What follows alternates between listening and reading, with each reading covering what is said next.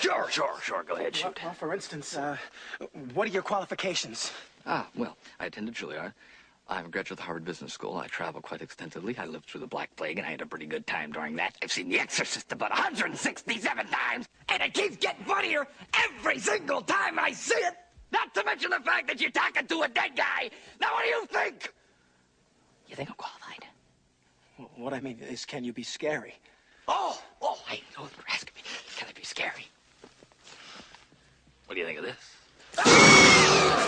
You like it? Yes, this is real music. Dark, brooding, important, groundbreaking. Check out the lyrics. Darkness, no parents. Continue darkness, more darkness, get it? The opposite of light, black hole. Drawn in the basement, middle of the night, blacked out windows of the places that are dark. Black suit, black coffee. You get it, that's just the first verse. Darkness, no parents, super rich. Kinda makes it better.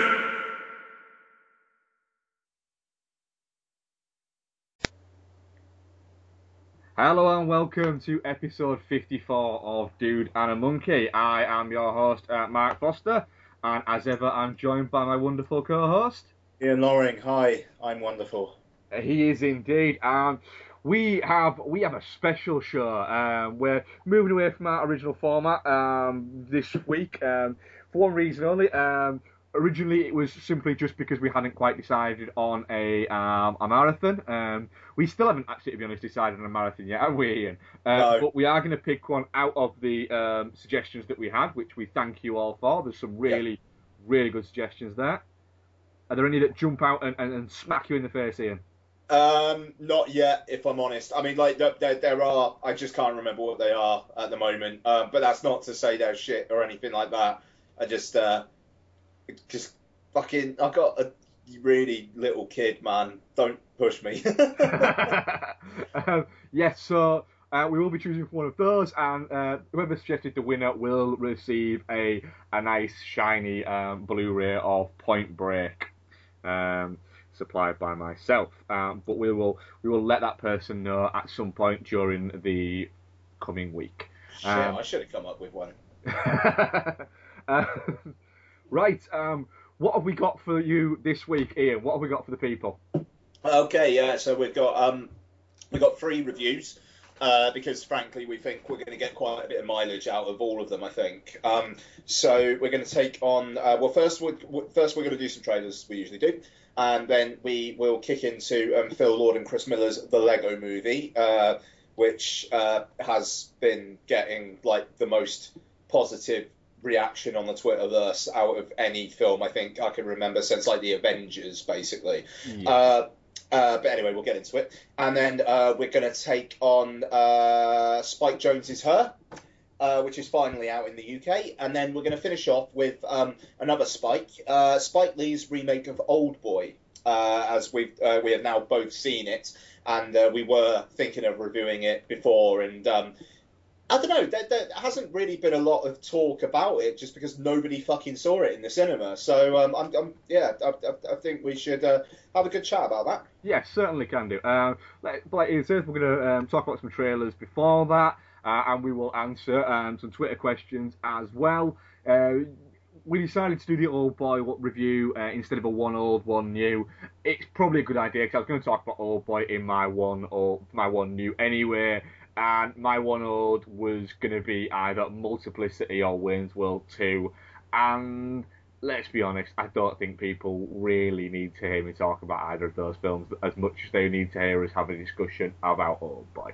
Yeah, I mean, I'll say my one old was going to be Mulholland Drive, which, is still great, but I don't think there's anything I could add to the general discussion about Mulholland Drive, frankly. So. Yeah, it's one of those films that is so complex and so overreaching and everything like that in everything it is, that to kind of sum it up within, you know, a 10-minute thing is a strange one to kind of put into that.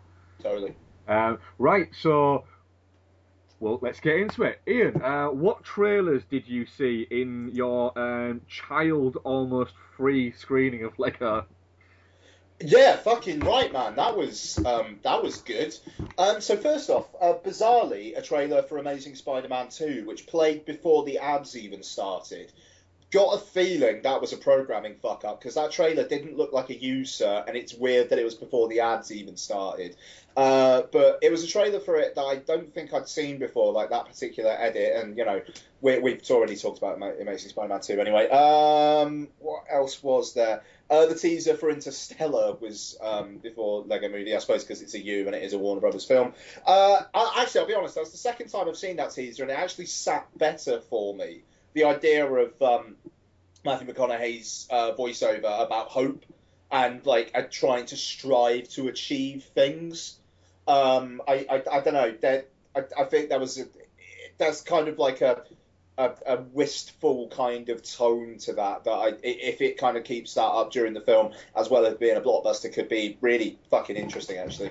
And then I don't know. It was a bunch of kids' films being advertised. But in terms of other new trailers, Jodorowsky's Dune, which is coming out sometime soon, but I don't know when. Apparently it opens in America in limited release March 21st. There's no UK release date yet. Looks great. Looks really entertaining. I've heard a lot of good things, and the trailer kind of plays that out, basically. The new trailer for Transcendence, speaking of Christopher Nolan earlier, who produces Transcendence. We actually talked about this quite a bit on the latest 35mm Heroes that just went up today, but it looks really plodding and like kind of 90s in a kind of a weird, bad way. Yeah, it does look very, very 90s, doesn't it? And I'm not too sure about Transcendence at all, not at all, but I'll direct people to 35mm Heroes, because Brad, Noel and I actually have a good chat on that. What else? I can't remember if I even watched anything else actually. The Purge Anarchy, which at least they're doing something different. Yeah. I don't know. It will probably be rubbish. Yeah. I mean, it's the same writer-director, you know, but at least they are doing something different. They're opening out the scope, and it I don't know. It's got potential to at least have some interesting imagery. So whatever. I'm not going to see it in the fucking cinema, but I'll happily watch it on Netflix. Yeah, that's pretty much my feelings towards that film, despite the fact that I hated the first one. Yeah. I mean, I don't know. Just we'll see. Yeah. Right. I mean, what I caught was I caught the trailer Purge, which you spoke about. A Wizard of Oz Return to Oz animation one before Lego, which just looks just awful and pointless. The Digimation Tarzan movie, which again looks awful and pointless. The Postman Pat movie, which, you know, fucking hell.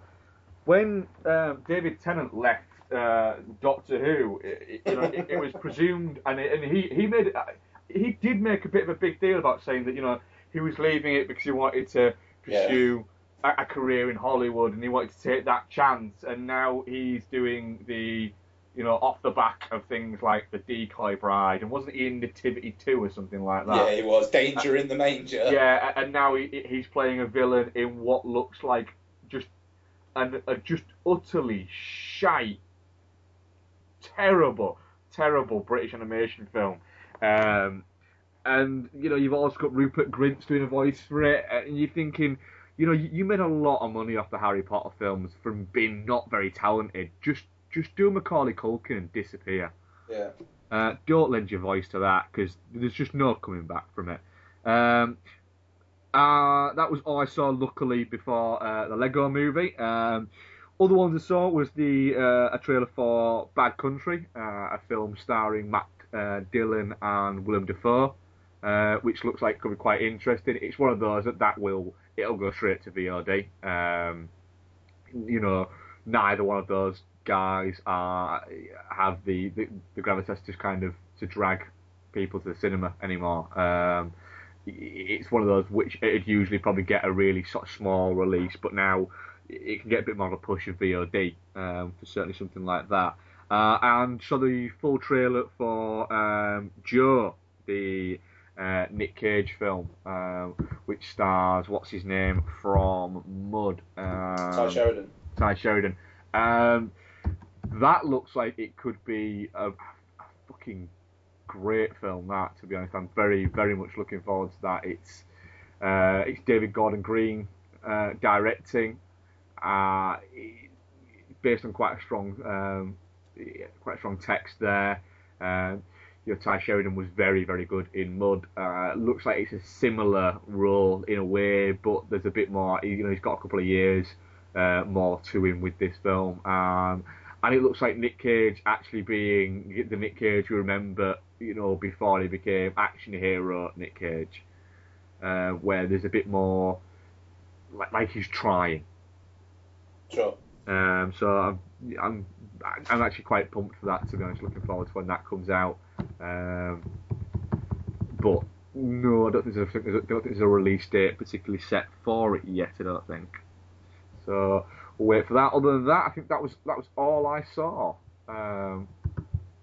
this week. Oh, I did start watching a trailer for a Kevin Hart film, but then fucking turned it off because it was terrible.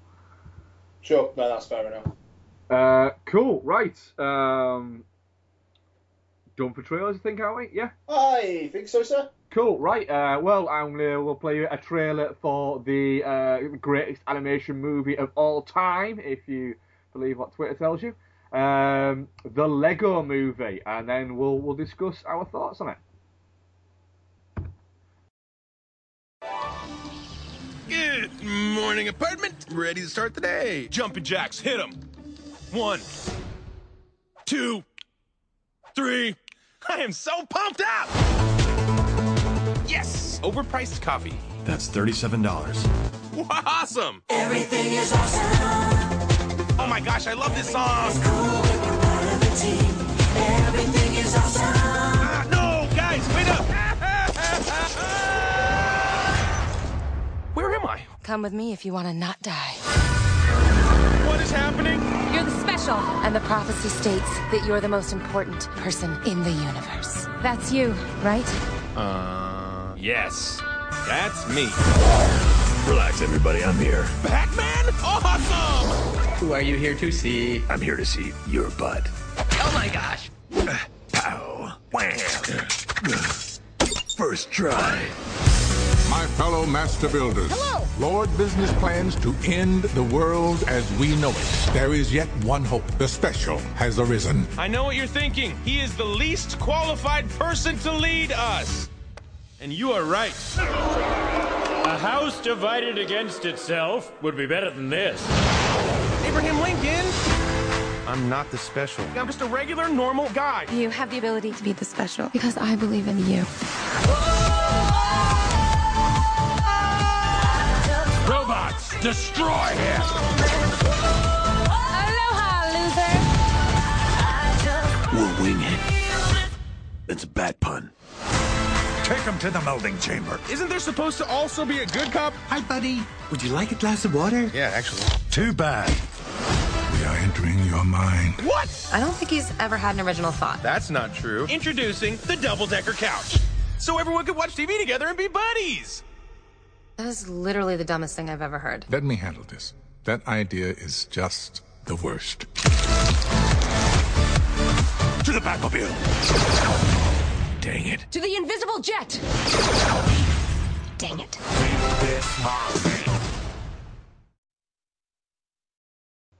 Okay, that was a trailer for the Lego Movie, directed by Phil Lord and Chris Miller, of course, who directed the first Cloudy with a Chance of Meatballs film and 21 Jump Street, which I know both myself and you, Ian, were very big fans of both those films. Absolutely. Voices being lent to this film, you've got Chris Pratt, Will Ferrell, Elizabeth Banks, Will Arnett, Nick Offerman, Charlie Day, Liam Neeson, Morgan Freeman, who a guy about halfway through the film in the screen I saw noticed it was Morgan Freeman and decided to tell everybody it was Morgan Freeman by clapping and going, "Morgan Freeman!" Oh, God, really? Yeah. To which, to be honest, isn't, you know, just the relief in his voice alone that he'd worked out it was Morgan Freeman stopped me from going, "Oh, for fuck's sake," and made me just think, do you know what? I'll give him that one, because my screening was a packed with kids screening, and it was incredibly noisy. But this is a new film; it's made for kids, so I had no problem with it at all. You're not allowed to be pissed off at kids in a new film, like being noisy. You're not allowed. You're absolutely not. This is a film that's been made for kids, and they are. They weren't running up and down aisles. They were just giggling and laughing, and people were dancing. And do you know what? If that's reactions to the film, I think it's brilliant. And I think that's great. So there is no way I was going to get pissy on that. Story is you've got a an evil overlord known as President Business. Who seems to run the Lego world, who has stolen a thing called the Kragle, which is using as a super weapon, and he's going to deploy it, but there as being a chosen one, simply known as the Special, who is a master builder, who the prophecy states can stop it. Ian, what did you think of the Lego movie? Okie dokie. I enjoyed the Lego movie. I think it completely meets its aims at being entertaining and funny and charming. I don't, however, feel it quite meets its aims with the kind of like the emotional resonance that it really, really, really really rams down your throat in the third act, and especially when that's essentially tied to a message that we've seen in a fuckload of other kids' films. The message of this isn't a spoiler. Well, actually, fuck it, we're all spoilers all the time. Yeah. The message of be yourself, which it's the most kind of message. I thought it was. Was that the message? You see, I didn't get that at all. Really, because it was subtle. Yeah, quite. It just that the thing is, I think the film itself fails at its aim there, but the rest of it, I think, kind of almost masks that, and I'll especially say. There are an awful lot of people on the interwebs over the last couple of weeks just basically saying how this film is a masterpiece and it is absolute genius and it's doing stuff that you've never seen before. I don't think that's in the slightest, but I do think it is very entertaining while it's on, and kids will quite rightly go nuts for it. However, I don't think it's the great white hope that everyone seems to think it is. And when the backlash eventually comes, and it will, I'm not entirely there, but I will see what it means. Yes. I'm pretty much with you on this, to be honest. I very much enjoyed the majority of this film. Mm. I think the third act, not even the third act, the first part of the third act, I felt was very, that's when it started to get quite ploddy. I didn't have an issue, and like I say, we're all spoilers all the time, so if you don't want to hear about what happens, I'm going to go very spoilery here. then skip forward a little bit. But when they bring in the human element of it, that's not what I had an issue with. I actually quite enjoyed that bit. Like you say, I think the emotional beats, they're a little bit too heavy-handed. But then again, that's coming from a 31-year-old with a 9-year-old daughter. Yeah. You know, that's not coming... Maybe the 9-year-old daughter... And I didn't take my daughter to see this because she had something else that she was at this morning. My wife is going to take... Becky is going to go and take her to see it, I think, at some point next week.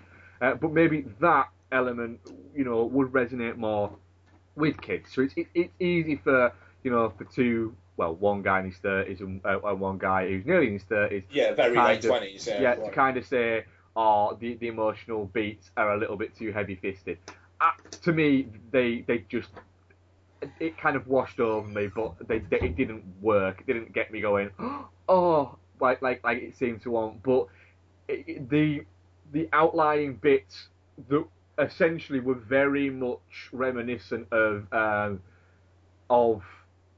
some of the issues I had with the Avengers, where it became a little bit too much of battle, and it was the same things being repeated. It did start to kind of drag me down a little bit, and did start to, I thought that could have been a bit more pacey, and the jokes started to run out during that bit a little bit. It loses steam like a motherfucker in the third act. It absolutely does. Whereas the first act is pumpy as fuck, and yeah. You know, the middle act still keeps it going, and the world building, no pun intended, is very good. And there's so many fucking throwaway lines, and the fact that they make so many of the pieces just jerks. The fact that Batman is just an arsehole, it is great, and his song's brilliant.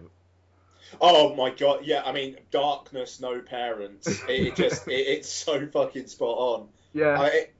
I mean, even though, and I was just listening to another podcast that said this, but I was thinking this. The third act, it's all really clever. Well, all right, if you want to be nitpicky about it, but I kind of think it's a fair point. If this is a child's imagination, how fucking weird is this kid's imagination that he gets meta postmodern concepts about Batman? And how Batman is a brooding, whiny little fucker who needs to be cool, like who needs to show himself to be cool to get on in life. That is really, really, really nitpicky, and I wouldn't usually bring it up. But I'm almost reviewing my reaction to people's reactions to the film. Well, but, yeah, I can see that. I think it is. It's easy when that happens because I think we were very much looking forward to it. Both of us were very much looking forward to it. I was fucking pumped, man.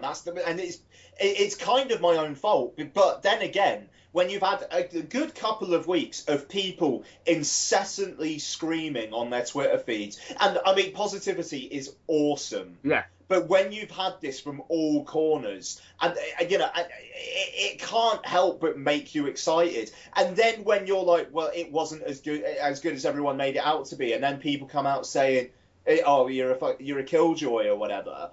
It just, well, I can't, and you're like, well, you know, try not to listen to it. It's like, all right, well, you sane person, keep it down then. You know, like, if you don't want me to listen, I'm not going to name names in the slightest, but there was one person on Twitter who said to me when, you know, when I was saying I think I kind of bought into the hype a little bit too much, you know, try not to buy into the hype. That same person for a solid week had been tweeting a lot about how good the Lego Movie was. Yeah, I mean, what I'll say is I'm going to come up with some positives in a minute, because I feel like I've been quite negative, but a film that I actually quite enjoyed. But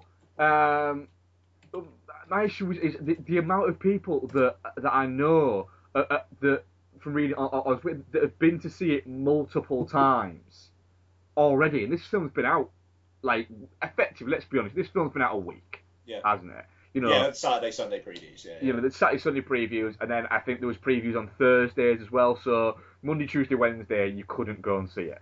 I mean, fuck, it's effectively it's been out a week. But people who've been to see it more than once, really, I came out of it thinking, I enjoyed it was good, But I when it comes out on Blu-ray, yeah, maybe I'll be watching it. But my intention was to go watch it this morning and then go and watch it at some point in the week or next weekend with Isabel. Yeah. And I thought, I don't want to see it that much anymore. I'll just let Becky and Isabel go on their own. Yeah.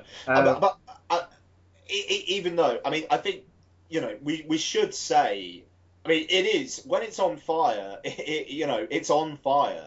Yeah. Well, that's it. I think, we've seemingly been quite negative, but I still really enjoyed the film. But I think just some of the complete hype about it so far has kind of made me go a little bit like wanting to say, right, it's good, but let's fucking calm down a little bit. Yeah. It's very good, but it's not reinventing the fucking wheel. Yes. Yeah. No. It is exactly that, and I don't get what is so clever and amazing about the third act that people are like saying, it's got real sincere emotional beats, and it's like, well, yes, it does, but the message. The thing is, the dad and the kid stuff, frankly, there's not enough of that for me to get emotionally engaged. The idea of the dad, the kid wanting to play with the dad. It's basically, it comes down to that one speech that Emmett has, and then suddenly they're all huggy. Mm. And it doesn't. The morals of that speech are fine, but they are essentially do your own thing, don't care about what anyone else says, and you'll come good in the end. Kung Fu Panda did that 6 years ago. Yeah, it's a message.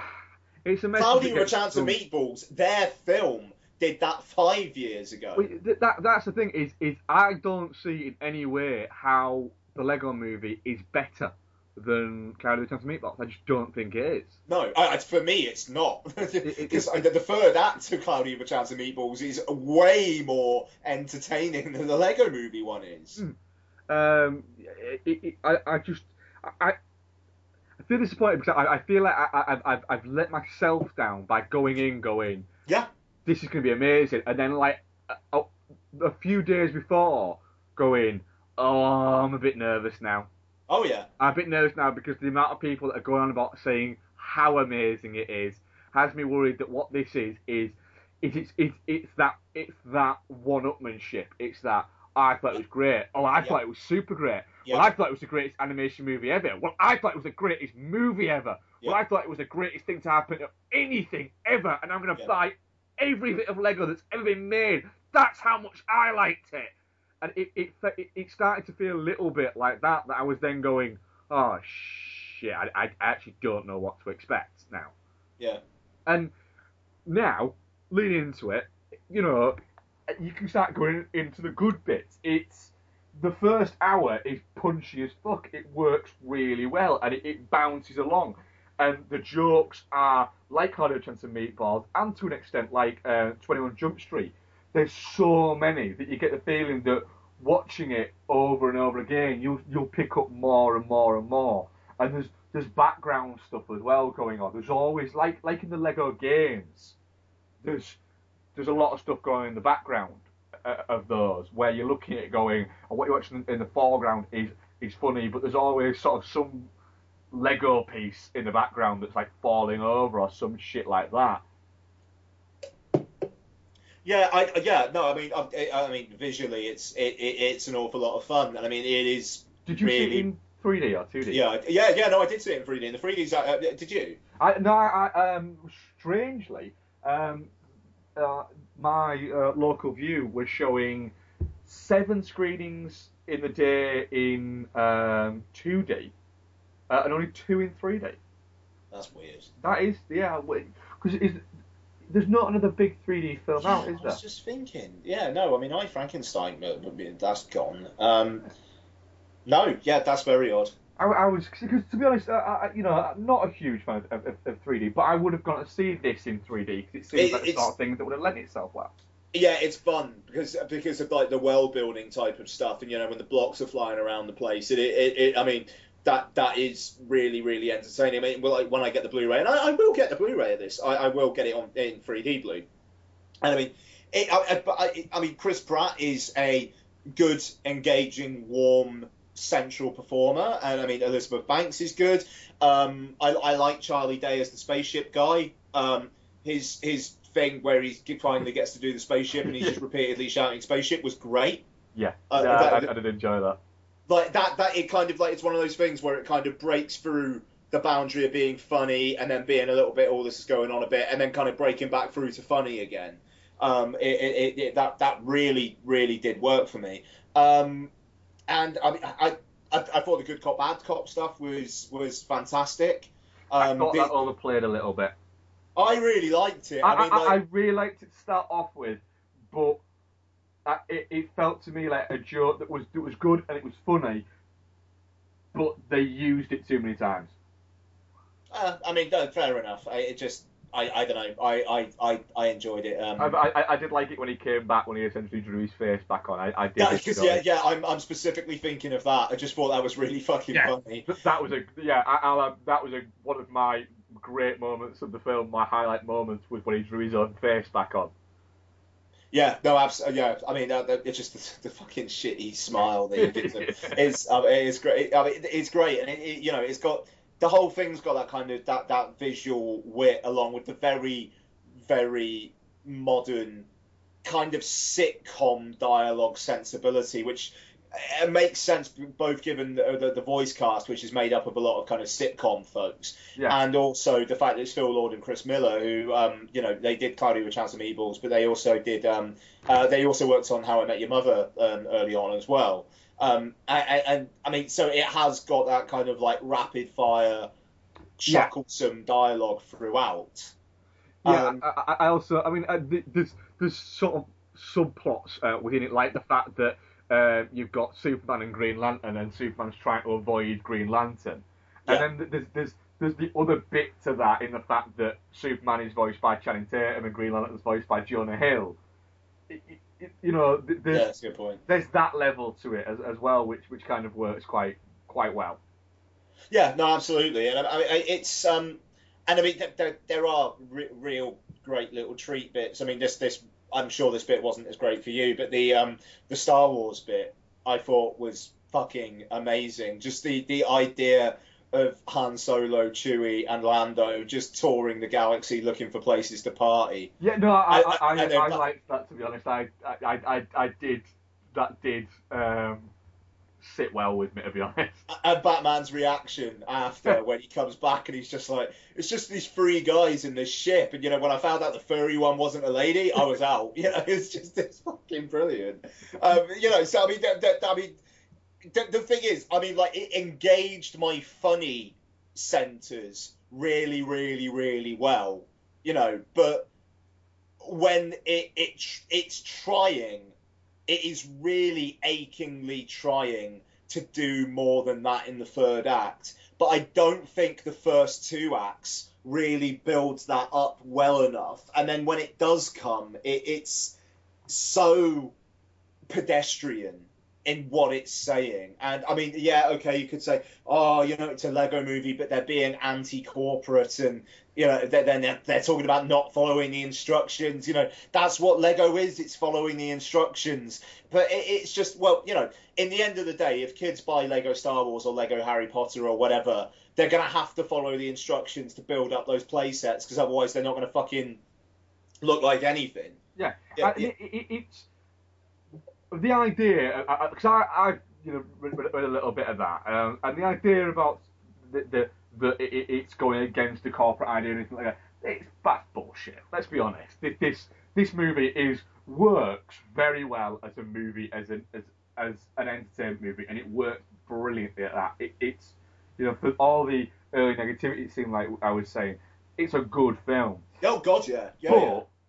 It is. It also does double as a massive advert for Lego. Yeah.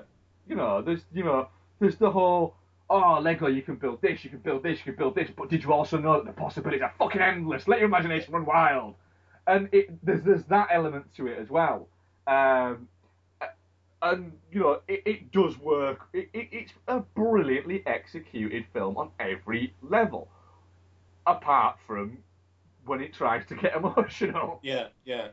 I mean, and the thing is, it might sound a bit mean, but in the end of the day, this isn't a film for the people, for me or you or people I follow on Twitter. No. You know, this is a film that does remind me that I am 29 years old and I am a dad.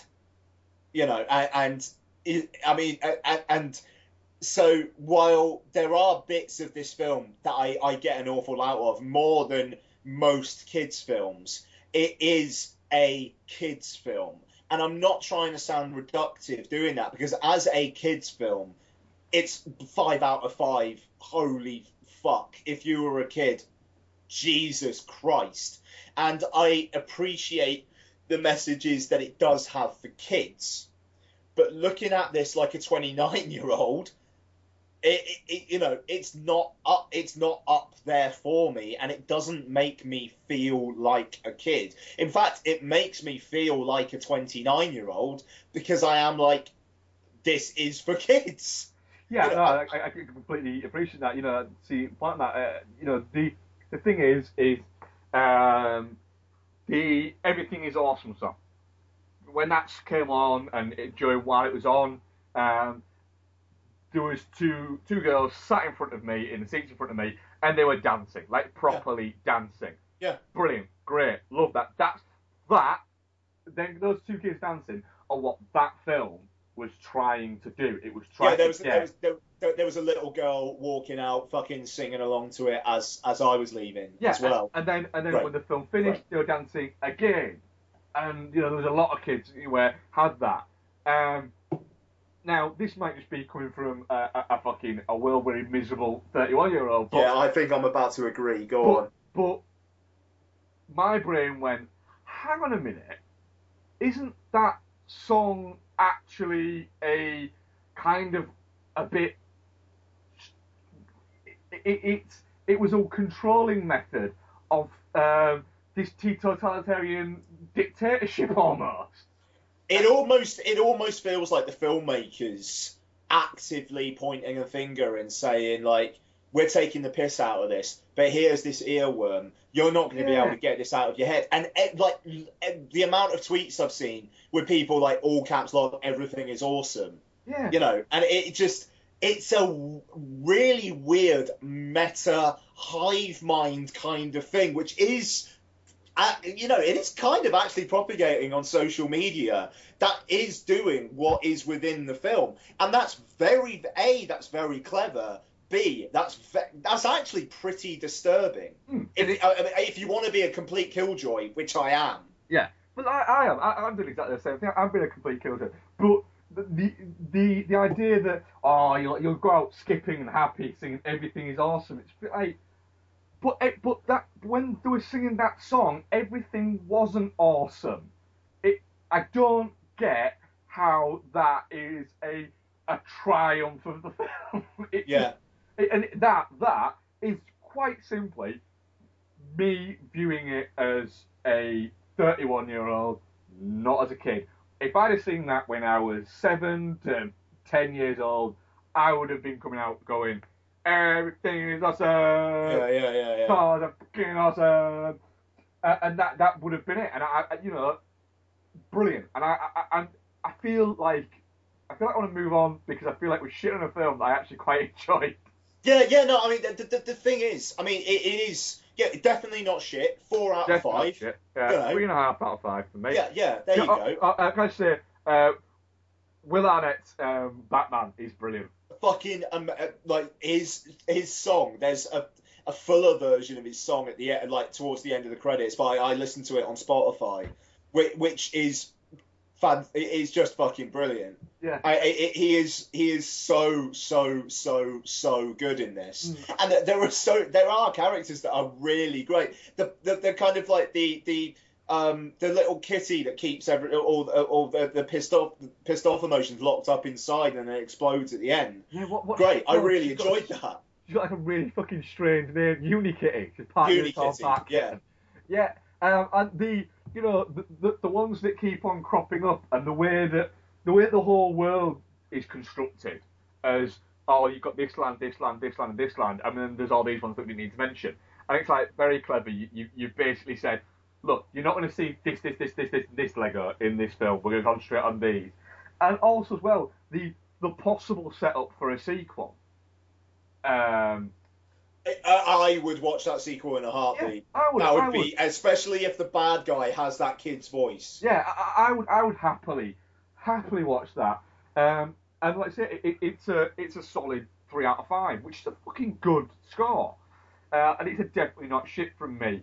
But there's a caveat of I don't see how it is some people are giving it 5 out of 5 and 10 out of 10. I don't see that movie in it. And you used it, came up with a very good point. Is that the problem is when you do that with a film, you are basically saying building it up and building it up and building it up for at some point someone to go, a lot of people to go, and backlash. There is going to be a backlash for the Lego movie. Yeah, there is going to be. There's going to be a point where you're going to be in a pub and some knobhead is going to start saying everything is awesome, and you're going to go, no, just no, shut up. Yeah. Yeah. No, that's exactly it. And it just. I don't know. I'm kind of done talking about it, to be honest. It is really, really, really fun, but it's just like, if you're listening to this and you're thinking, shit, so I'm not the only one who wasn't apoplectically positive about the Lego movie, you're not alone. Don't worry about it. It's really, really good. It doesn't have to be the best thing ever. Yeah, certainly. So that was our review of the Lego movie, which is definitely not shit. Totally. But definitely not a masterpiece. Totally. So we're going to play some promos, some podcasts that we like and enjoy, and then we'll come in for our review of...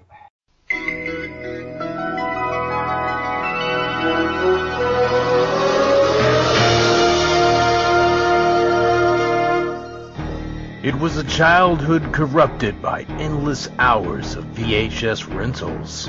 We're sick to manage shit. You'd love it. In his most formative years, he had seen it all. I can handle anything. Action.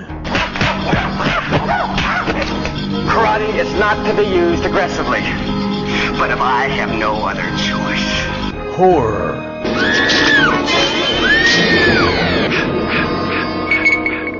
And romance.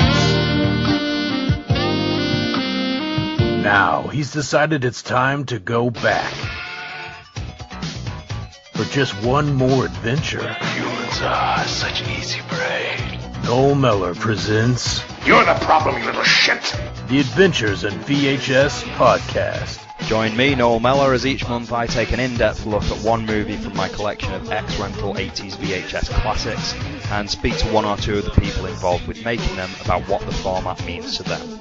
The Adventures in VHS Podcast. Thank you. Have a nice day. Download today from iTunes by searching for Adventures in VHS or visit adventuresinvhs.com.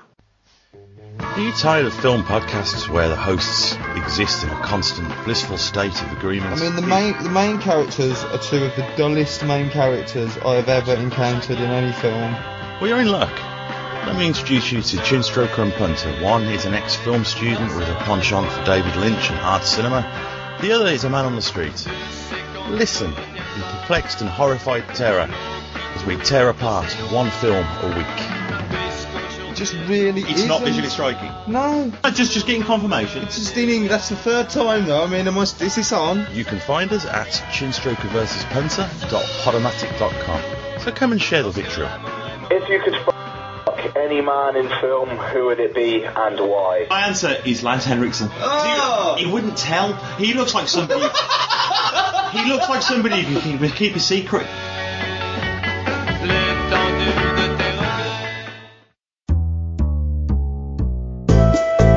Hi, I'm Sarah from GorePress.com, and along with my co-host Phil, we present the GorePress Gorecast. But Sarah, what is the GorePress Gorecast? Well Phil, I'm glad you asked. It's a weekly show in which we review horror movies, discuss our love for the genre, and generally just blunder through, showcasing our startling ineptitude at podcasting. Hello, and welcome to another... Oh, for fuck's sake, no, that is not helping! That sounds ridiculously professional.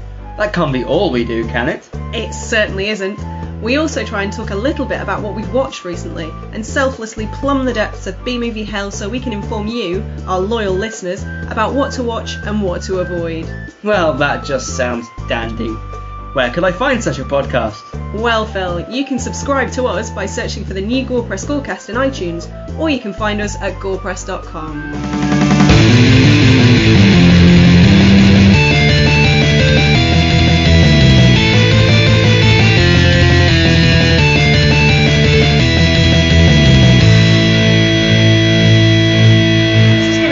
I've got so much knowledge about this film.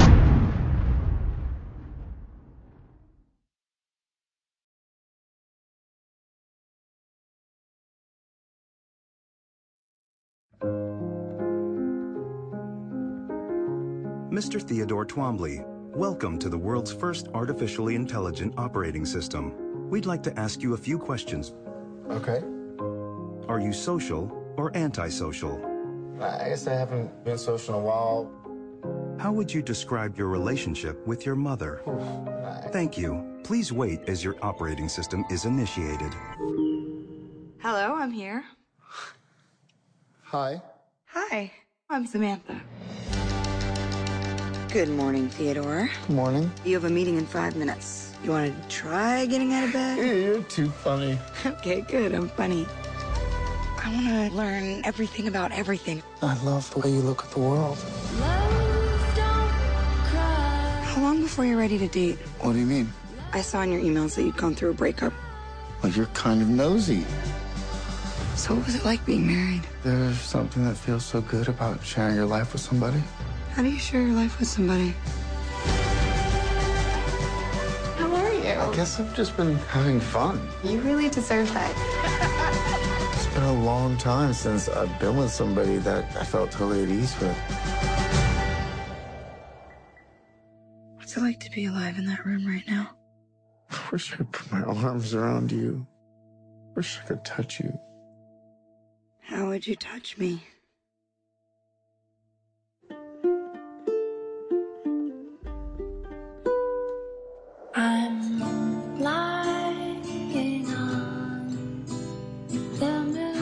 It's a crazy thing to do. It's kind of like a form of socially acceptable insanity.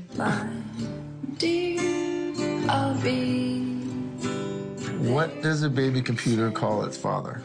I don't know what. Data. It's so quiet. It's starry place. Can you feel me with you right now? I've never loved anyone the way I love you. Me too. Now I know how. Miles away.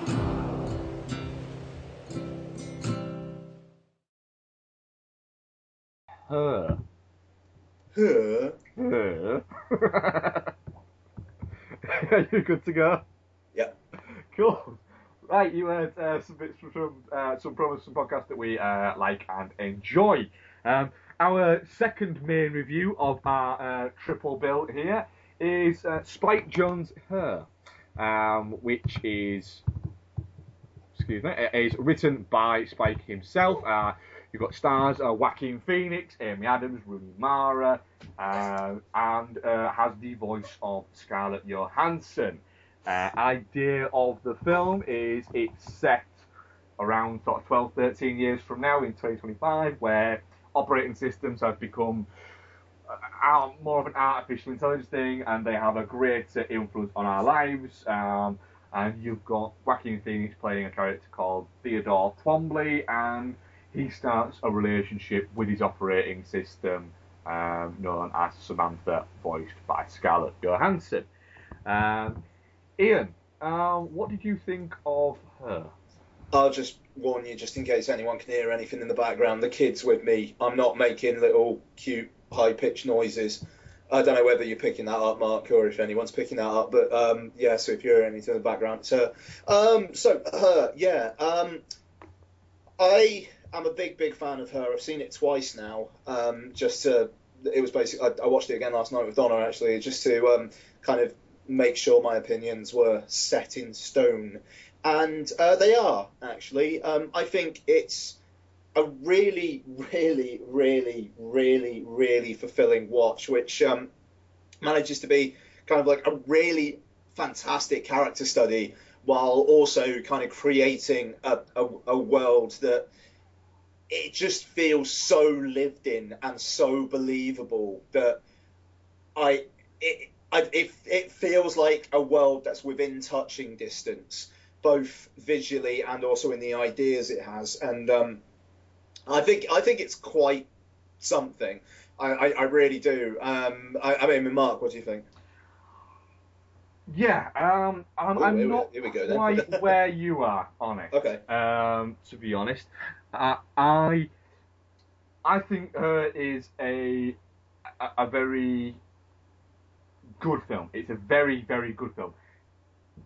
I just don't think it quite ever gets to be a great film for me. Okay. I think all the cast are brilliant, but I just felt that it built me up to a point, and then the last sort of 10, 15, maybe 20 minutes just lost me a little bit, and it went one direction, and I think I would have liked it to have gone another direction. And when that happened, and it's, you know, that's not saying that the direction it went is bad or is crap or stupid or anything like that, but just the way that it went wasn't the way I would have liked it to have gone. So it just kind of didn't quite keep me there. Are you talking like when Brian Cox comes into it? Or? Yeah. Not that. No, I can understand that. But what happens after that? Kind of, that felt a little bit muddled and not as well thought out as the rest of the film to me. Like you say, all the rest of it, it did feel incredibly well lived in, and it felt like these things were just there, and I could forgive some of the affectations of the film. Because I totally bought the characters, and I totally bought the idea. And I think that the film does predicate on this, where if you can buy the idea of the fact that somebody could form a relationship and fall in love with an operating system, if you can buy that, you'll get an awful lot out of Her. And I think if you can't, if that's just something that you can't get on board with, and that's not a negative. It's just for some people that just doesn't make sense. That's fine. You can get that. You can buy into that. You'll get on board with that relationship, and I very much was. It's just a few things happened in it that made me go, I'm less. I don't know. It's lost me a little bit here. So these are moments like in the narrative, I take it. Yeah, in the narrative where it just made me go, okay, that just seems a little bit, just like it didn't feel as well crafted as the rest of it. That's interesting. I mean, I certainly, like Donna said at the end of it, I really enjoyed that, but it was a bit too long, and I think.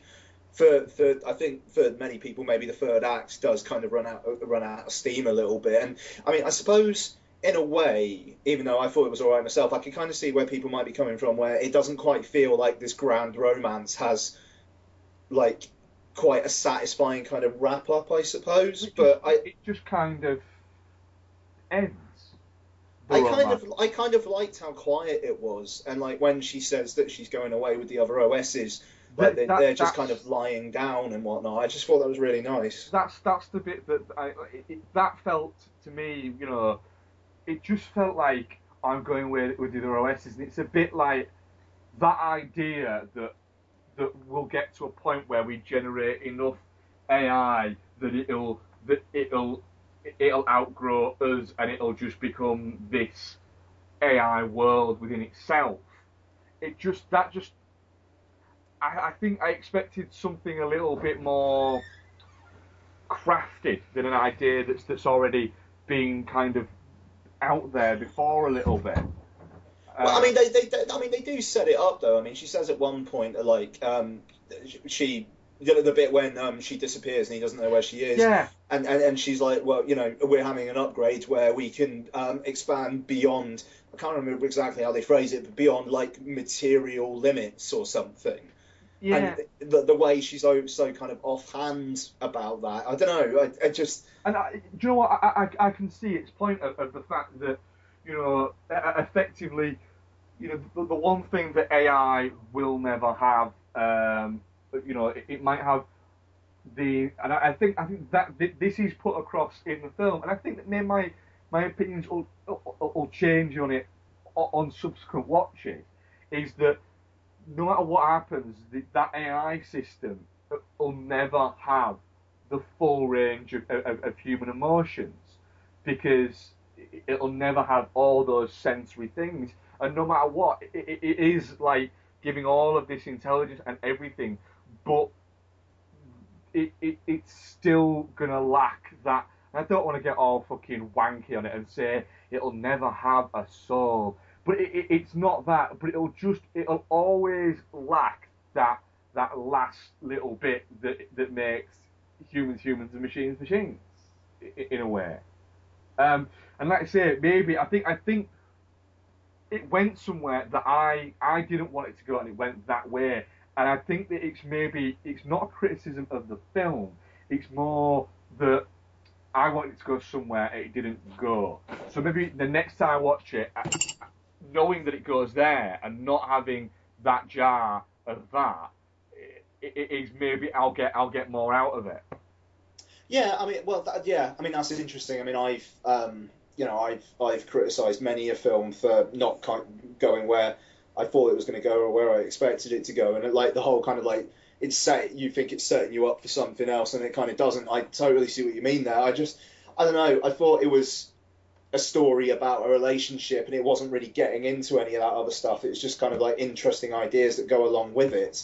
I mean, the idea of kind of like going beyond the consciousness. I that is an interesting idea, but it's not the central idea of this film. The central thing of this film is this relationship between these two people, and how, you know, people outgrow each other, and yet here, because she's not human, they're able to kind of end it kind of better than, you know, most human relationships end when they do like kind of sexual relationships end when they do end. Yeah. You know, I thought that was interesting, that kind of like the evolution of the computer was that they could actually end things on good terms, I suppose, because she doesn't have that bit that makes her human, which is the bit where you're like, I don't know, you could resent someone or something. I don't know. I thought there were ideas here which I could really kind of chew on, as well as the central like relationship. Yeah, certainly, and I you know, certainly appreciate that. That's what I got out of the, you know, the vast majority of the film. Again, this is another film where I very much liked her. I was very much taken by it. I think that Joaquin Phoenix, you know, he plays it as somebody who is a little bit, you know, he's going through a bad time, and it's affected his ability to kind of be happy around other people, it would seem. But he isn't this socially awkward, you know, can't relate to people, which, you know, some filmmakers would have gone down that kind of path. The trailer kind of makes it out that it is going to be that. I mean, the trailer of the film is, I don't know, it kind of feels a little bit goofy, to be honest. Like him fucking wandering around and like with his phone and spinning around and laughing like a fucking goon. And yet in the film, it does actually like make sense, and he doesn't appear antisocial. Yeah, and it's that, and I think that's. Because I think a lot of them would have gone, right, we're going to have a guy who has a relationship with an artificial intelligence, we've got to make him socially awkward so they couldn't have a relationship anywhere else. You know, this guy could. You know, he's an intelligent guy, he's you know, he's got friends, he's got a social life, he's going through a divorce that he seemingly doesn't want to go through, and there's a lot of growth in his character of how he realises that, you know, there was a lot in the relationship that he had with his wife, where a lot of things that he thought were his fault weren't actually his fault, but a lot of things that, you know, he also learned a lot about himself and about the fact that he has a lot of faults, and maybe having that, you know, the relationship with this with an OS rather than you know, an actual physical human, gave him that perspective, because there's a bluntness to the OS system that you sometimes don't get. And, you know, a lot of bits from Wacky Phoenix where he's talking to it and what he's saying and the way he's saying it are very different to the facial expressions that he's giving. And that's how he can almost trick the system into thinking what he's trying to make it think. Mm-hmm. No, absolutely. I mean, I do think that's interesting. I mean, like, just the whole kind of the world of it. I mean, the way it's shot in, you know, I think it was shot in LA and Tokyo. So you've got this kind of weird, doesn't quite feel right sense about the world, and you've got this cinematography that it kind of feels almost like it's got the kind of like the burn in of almost like it's kind of almost like a post-World War III kind of landscape where everything's permanently bathed in this kind of weird kind of pale light. And I don't know, that whole thing. I mean, the idea of the personal handwritten cards business that he works for, and like the idea of, you know, his book of letters getting published, and yet it's like letters that aren't really from him, they're just written by him and have his kind of soul, but aren't like actually 100% human, because they're not actually the person writing them. You know, there's so much interesting stuff in the margins as well as the relationship here. Yeah, certainly it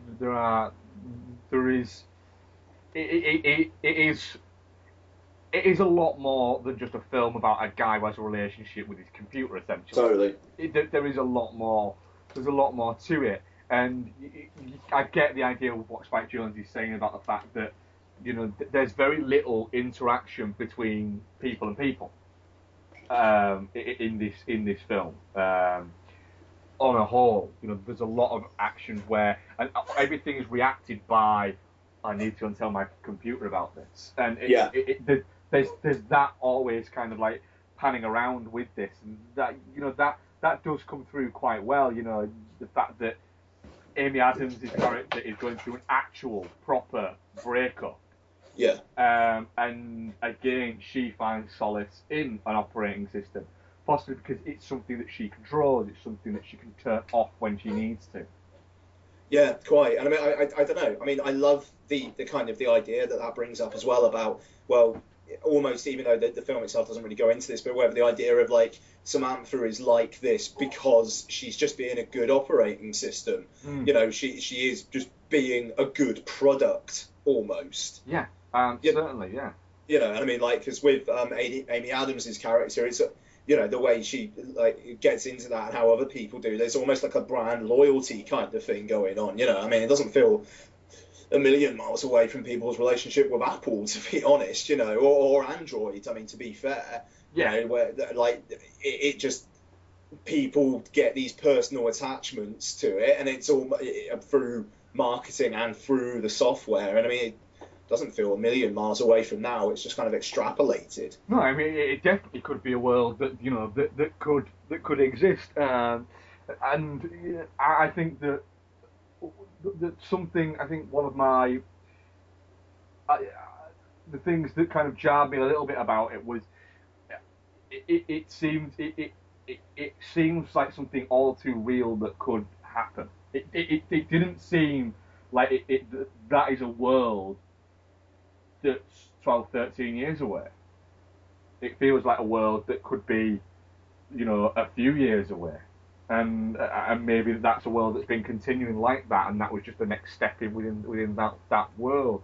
But also, well, like you say, you know, that the idea that, like you say, it was almost a post post-apocalyptic, post-World War III, like there was some kind of new socialism within the world, and that did feel right, because it did feel like it was not one or two notches from our reality, but maybe two or three notches from our reality. Certainly, you know, it felt like that to me at points within the film, definitely.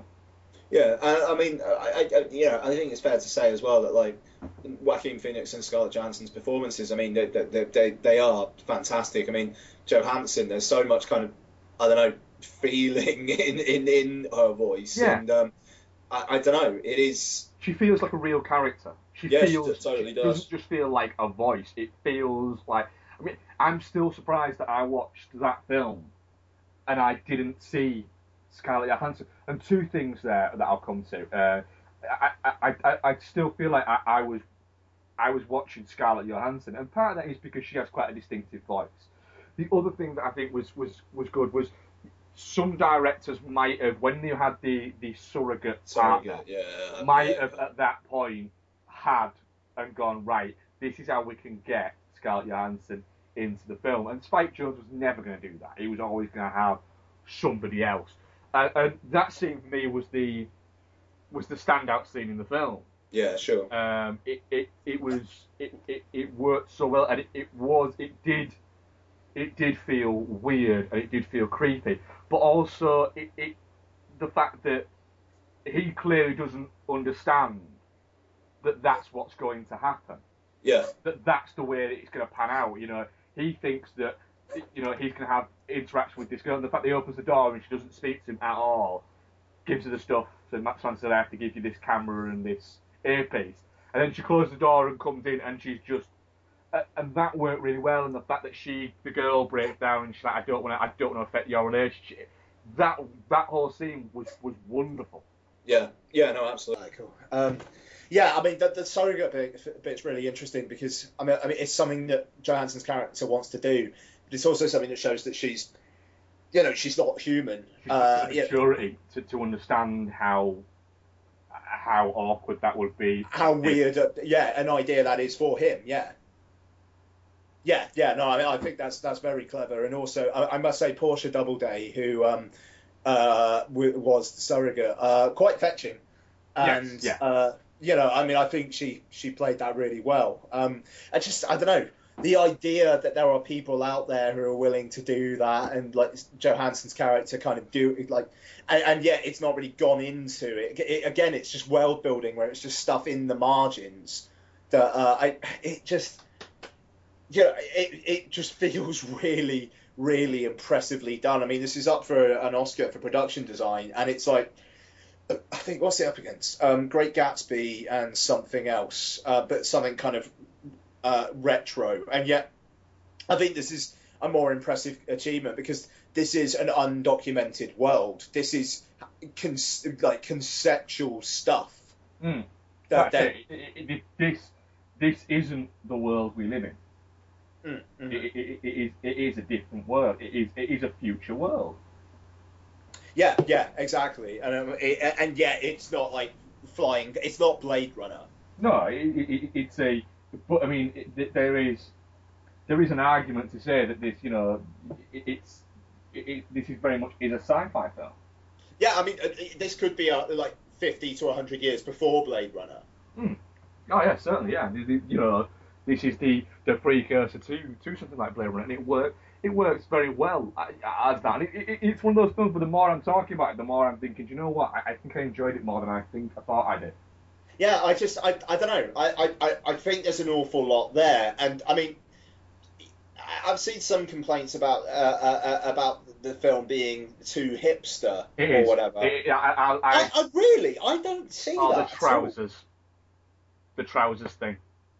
But they're just Simon Cowell trousers. Yeah, but the fact that there's so many, most of the male characters are wearing them. I don't know, like, do I just not have any sense of fashion whatsoever that I don't know that's a thing? I wouldn't say that, no. I do think there are a number of hipstery elements to the film. They didn't take me out of it. They didn't bother me that much, but there are some, like I mentioned, some affectations within the film where I think if you weren't liking the film and weren't on board with it, would be easy targets. Certainly, I do think at points it goes a little bit. It didn't for me, but I could definitely see how some people would go. There's too much hipsterishness to it. I definitely see that. That's fascinating. I don't.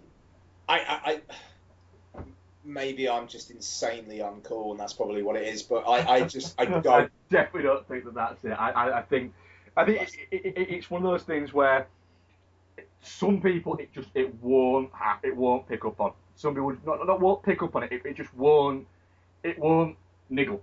It won't even register that these are points. But I think for some people, once it gets there, it'll go.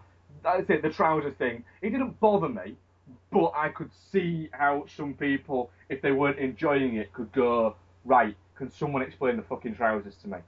Because it was just him wearing them, fine, but it isn't. It's almost every male character.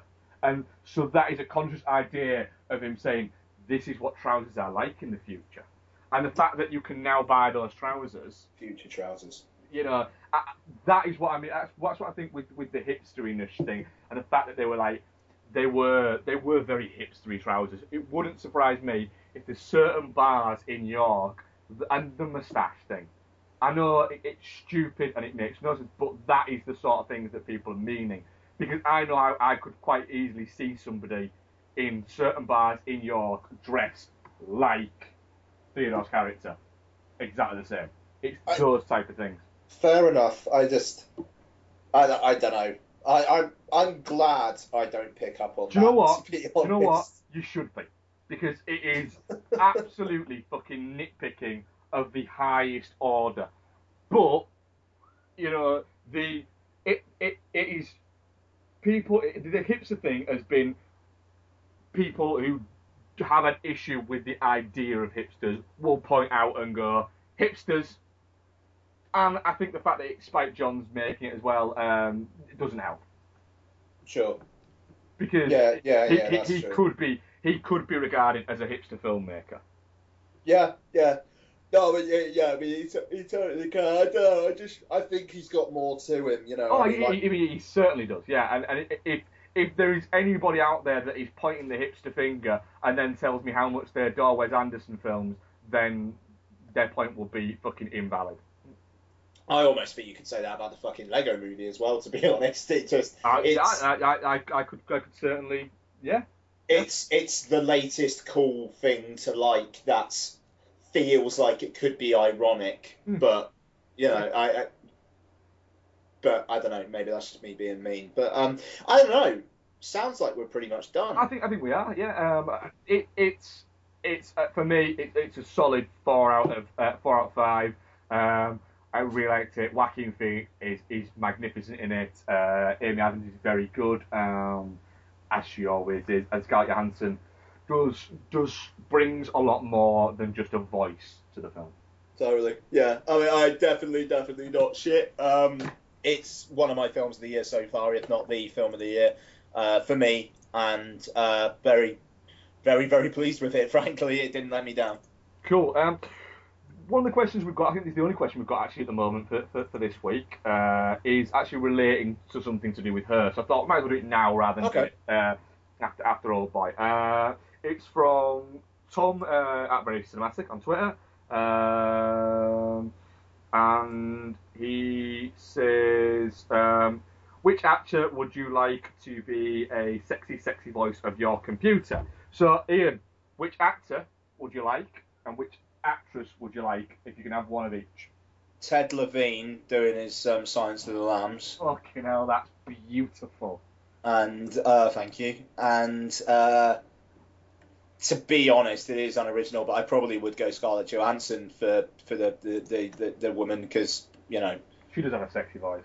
Fucking hell, yeah, bloody right she does. So that would be me. Yeah, Ted Levine. That's a good one. Fuck me. I'd fuck me. I'm going to go for Bobcat Goldthwait. Who puts the lotion in the basket? Can you imagine how fucking freaky that would be if it woke you up in the morning, that? Yeah, it'd just be like, you have 5 emails. Deleting emails. Yeah. You wouldn't want it to give you good news, would you? No, exactly. Yeah, it's just like, today's stock prices are... What's the weather, Ted? It's raining. Yeah. It's sunny out. It's a little bit windy. Yeah, mine would either be Bobcat Goldthwait in Scrooged. I see. Just I think it'd be amusing. Or Keanu Reeves in Point Break. Yeah, that'd be pretty sweet. Just because everything would be, you'd be able to laugh at everything. And female-wise, I'd either go... Scarlett Johansson is a good one. Jewel and Nile era Kathleen Turner would work quite well. Nice. What about Kathleen Turner as her character in Friends? Why not? Yeah, I'd go for that. Yeah, sure. Yep. So that's mine. Jewel and Nile era Kathleen Turner. Very nice. We're going to give you the trailer for... Do you know what? Sharlto Copley's character in Old Boy would be pretty good. Oh, yeah, well, we'll come to that. We'll get into that, but yeah. We will get into that, certainly. So, we'll give you the trailer for Old Boy, and then we'll delve into a film which I think that we could get quite a bit out of here.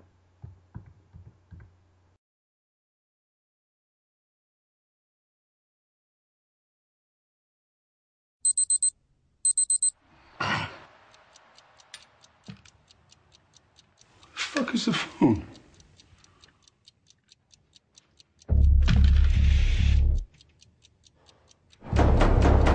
Hello? Hello!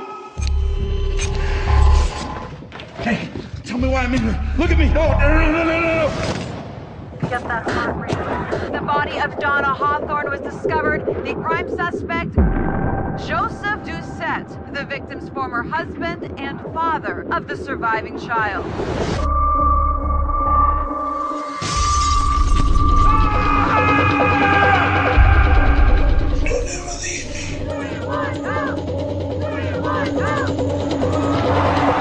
Your father's been missing for 20 years. If I could somehow bring him here, do you think you could forgive him? I could try.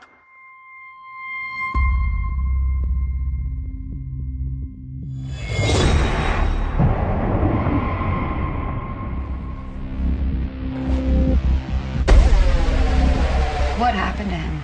He showed up last night. I need your help, Chucky. I haven't seen the guy in like 20 years. Who are you? If you were trying to find your daughter and clear your name, I could help you. If you would like to see your daughter alive again, answer 2 questions. 1, why did I imprison you for 20 years? And 2, why did I let you go?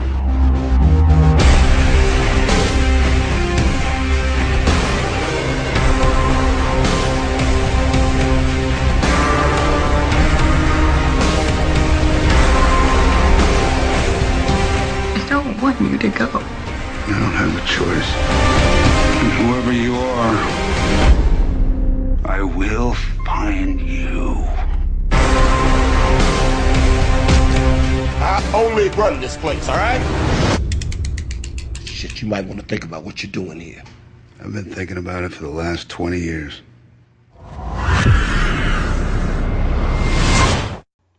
Okay, that was the trailer for Spike Lee's remake of Old Boy.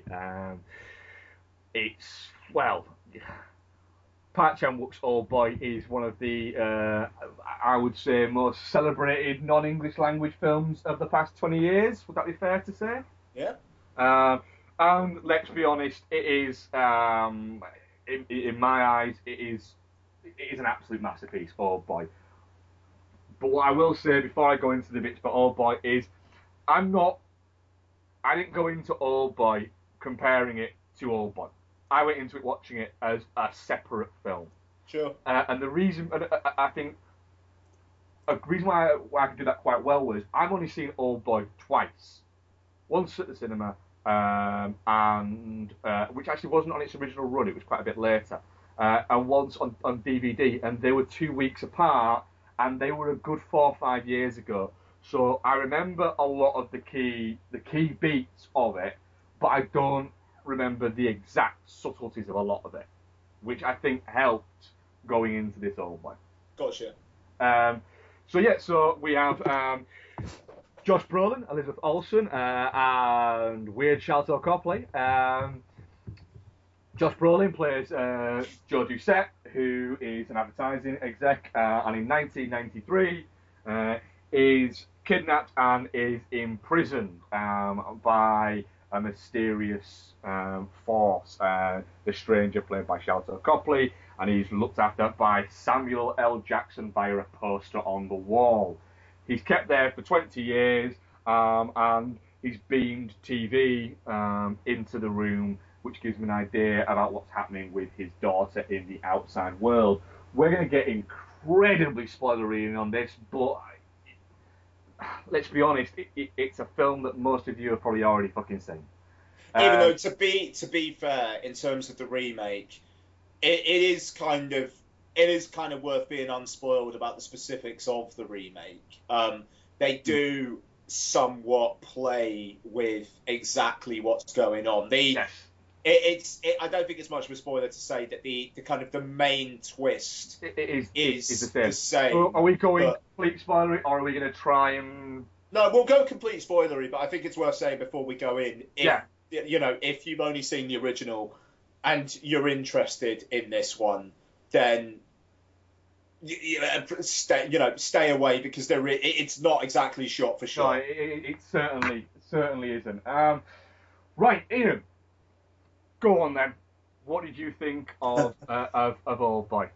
I didn't hate it at all. Actually, I thought it was quite watchable. Though I would quite like to see Lee's initial cut, which I believe was a lot longer. Yeah, I because the pacing of it is actually quite slow and quite methodical for like the first half, but then after the hammer fight sequence, it basically rushes through the rest of it as quickly as humanly possible so it can get to the twist. It's almost like the producers or the studio heads were just like, we just want to get to the twist because it's going to blow people's minds.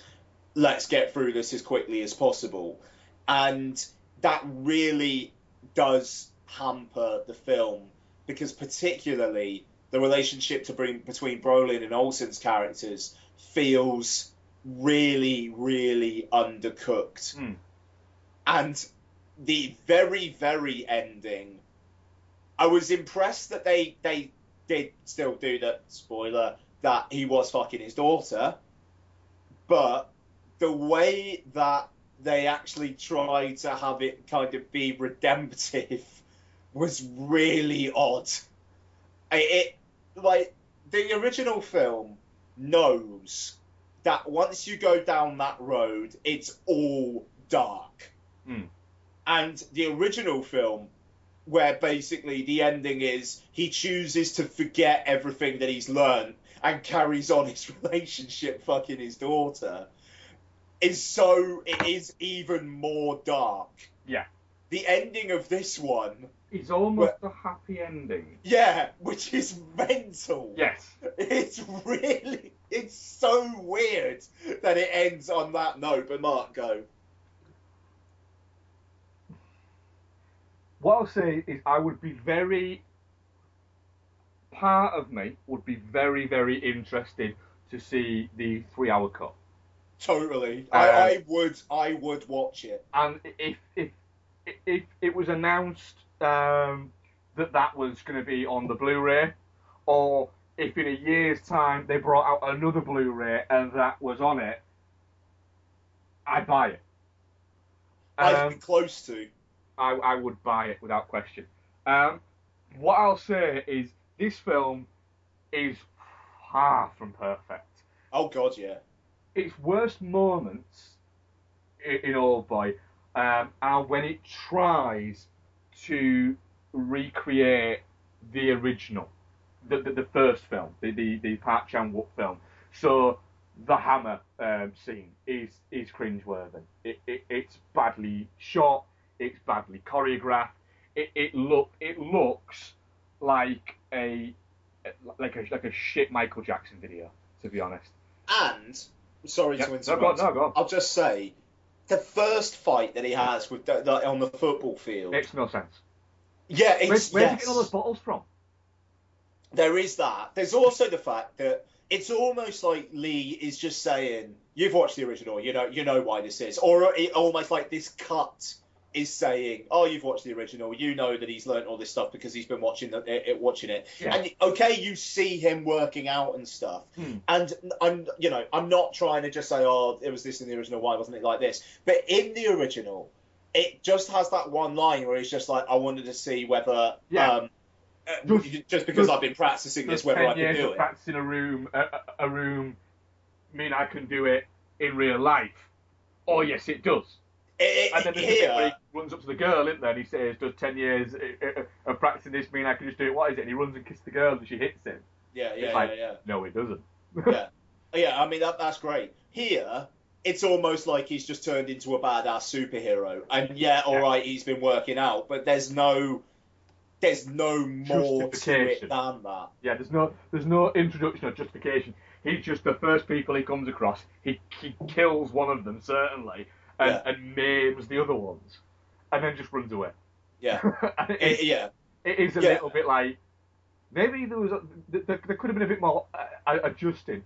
What I will say is the utter mentalness and just outright ridiculousness of this film at a lot of points, and chiefly Shalto Copley's just absolute cartoon fucking character performance made me, I'll be honest, a little bit fall in love with this film.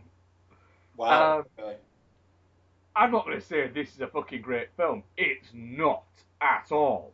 It has a lot of issues, but my God, did I enjoy it.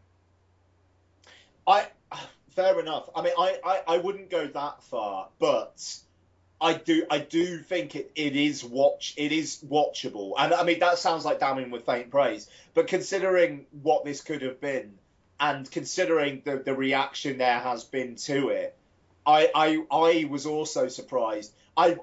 This cut I wouldn't recommend, but I still got more out of it than I expected. I expected it to be an utter train wreck. Yeah. Completely, in all cases. And then what I actually got was this kind of insane film that seems to be confused in of itself. That is as much an Old Boy rip-off as it is a remake of Old Boy. In the fact that you could have called this a different name and released it, and people would have gone, "Ooh, that's very Old Boy, isn't it?" And got pretty much probably a better reaction than actually saying this is an Old Boy remake. In the 70s, when you got the Eurocrime movies were essentially just fucking rip-offs of American movies like The French Connection and things like that. That almost felt a little bit like this. The fact that it's set in America, yet for no reason at all, it still feels like it's set in Korea. You know, it's still the dumplings. It's still got that Chinatown feel to it. There's still all of that's there. It doesn't, the fact that Shalto Copley's right hand lady is still, Japanese Korean. And also pretty fucking useless. Yeah. He does kill quite quickly, which is brilliant. But just it does seem the original Old Boy is so well paced, and is absolutely immaculately balanced and everything, and this is just fucking turned up to 11. Yeah, and it's ridiculous in points, and Copley absolutely embodies all of that just fucking what the fuckness about it. That for me, I was able to go, fuck it, do you know what? I'm on board with this. I'm on board with how much of a mess this is that I'm actually really quite enjoying it. I know where it's going. I know where it's going to go. But I'm enjoying going along for the ride. Brolin is great. He's very watchable. His drunk acting at the start is really the mumbling to himself. The $5. You give me $5. Yeah. You know, you keep thinking that he's gonna explode and start knocking everything over, but he just keeps squeaking it and going duck. Yeah. And the thing is, the way Josh Brolin is in real life, you wouldn't be surprised if he did just get pissed and then they just rolled the cameras. Yeah, and the imprisoned scenes worked really well for me. You know,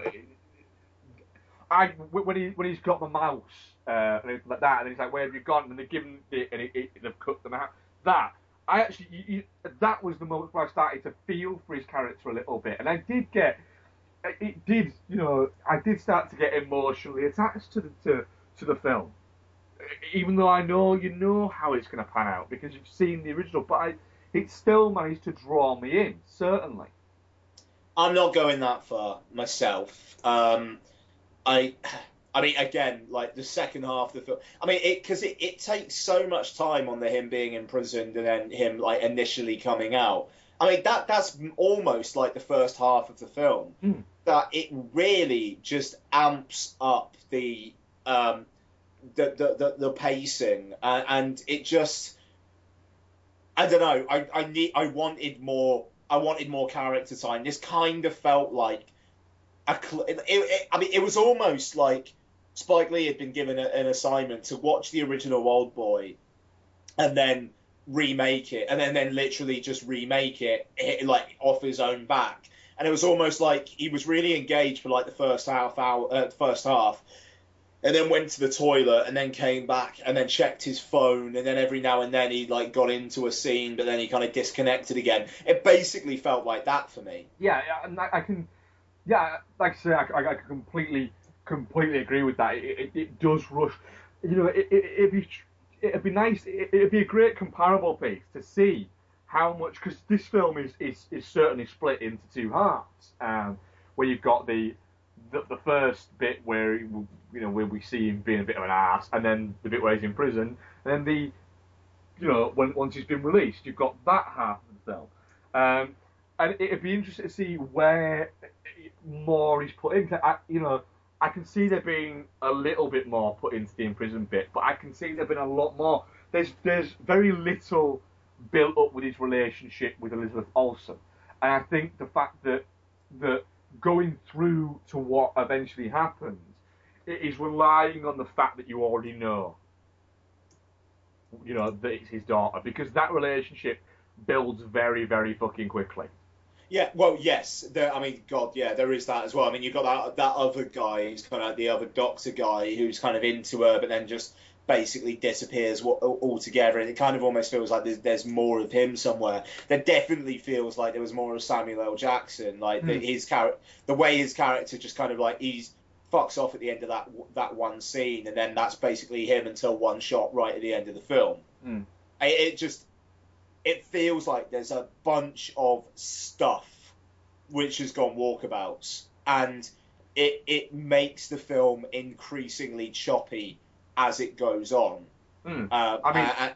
There is also because the only people we've heard say so far about this 3-hour cut, Spike Lee.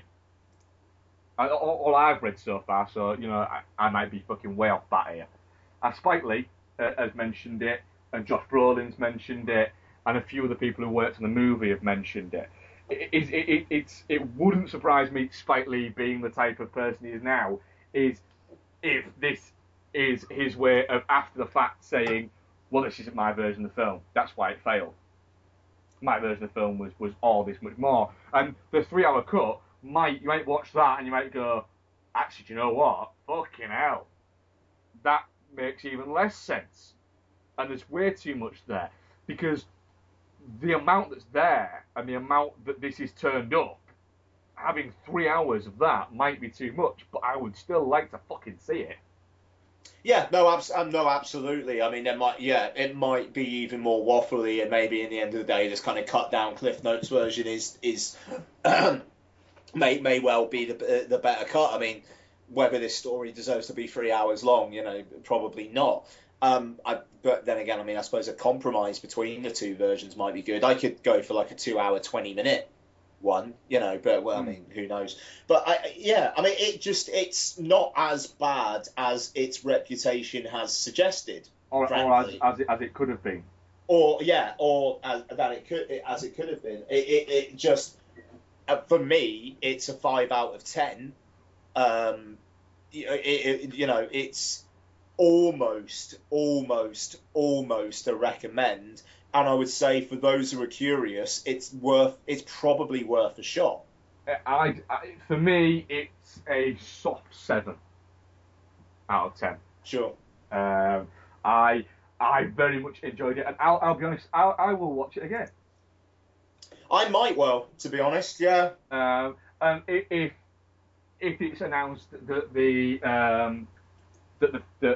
the extended cut is going to be available on the Blu-rays, I'll watch that with interest, certainly, just to compare and to see whether or not that is a better version, or whether or not whoever said to Spike Lee, just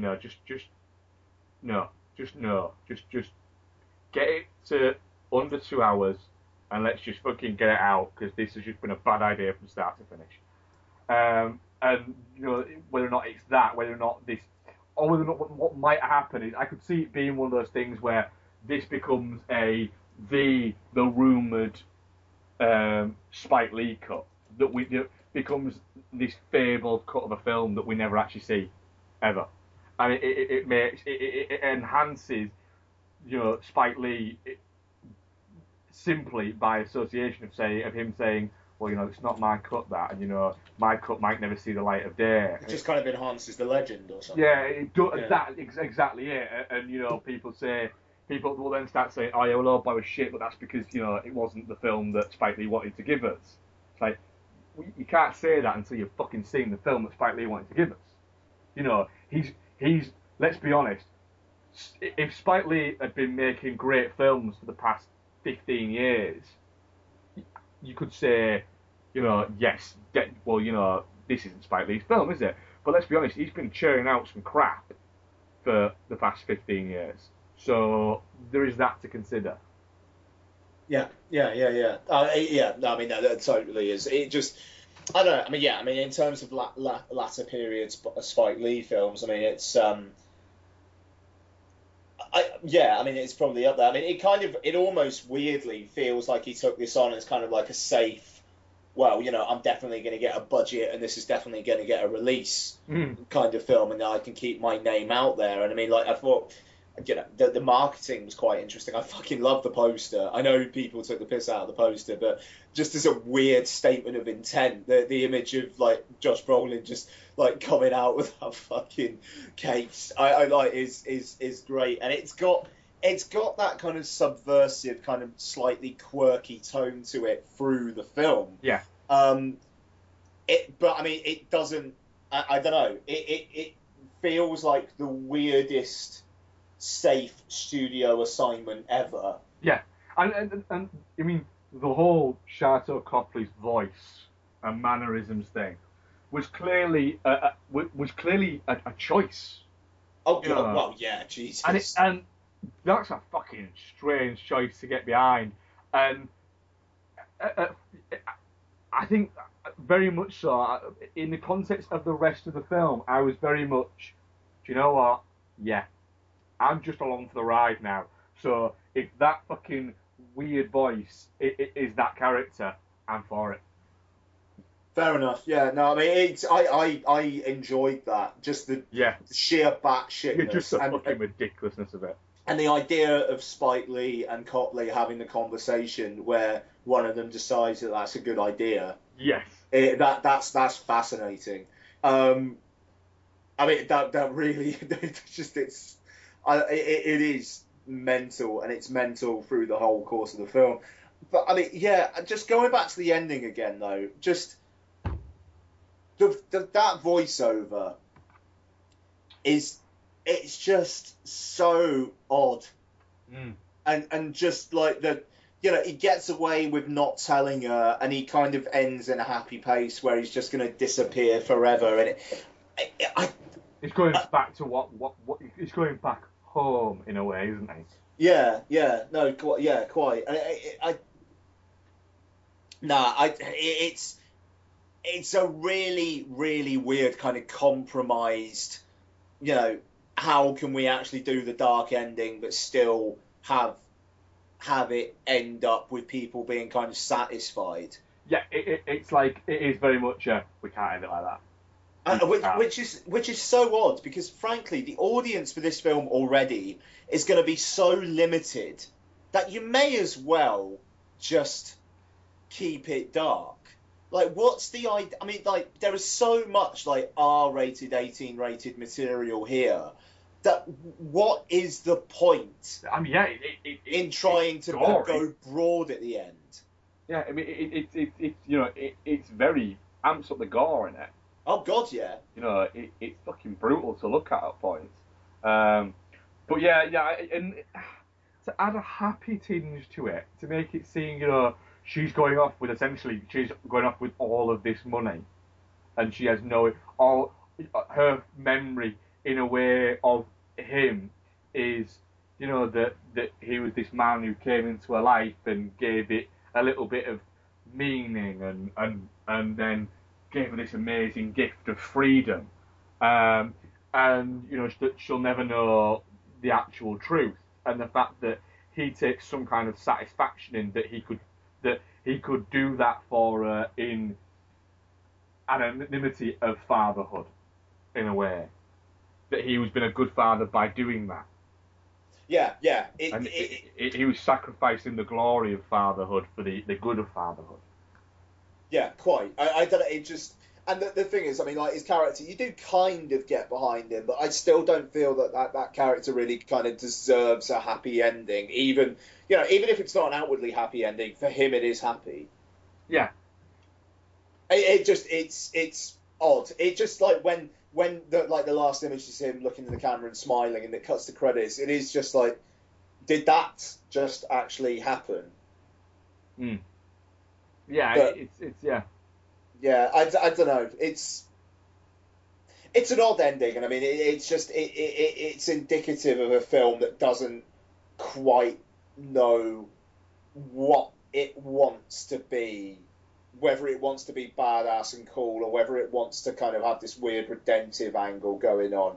And I don't know, it kind of fell between two stools for me, but it's certainly not terrible. And you know, that's a pleasant surprise in itself. Yeah, I mean, for me, it's a definitely not shit. I was not surprised how good a film it was, because I'm not going to go that far.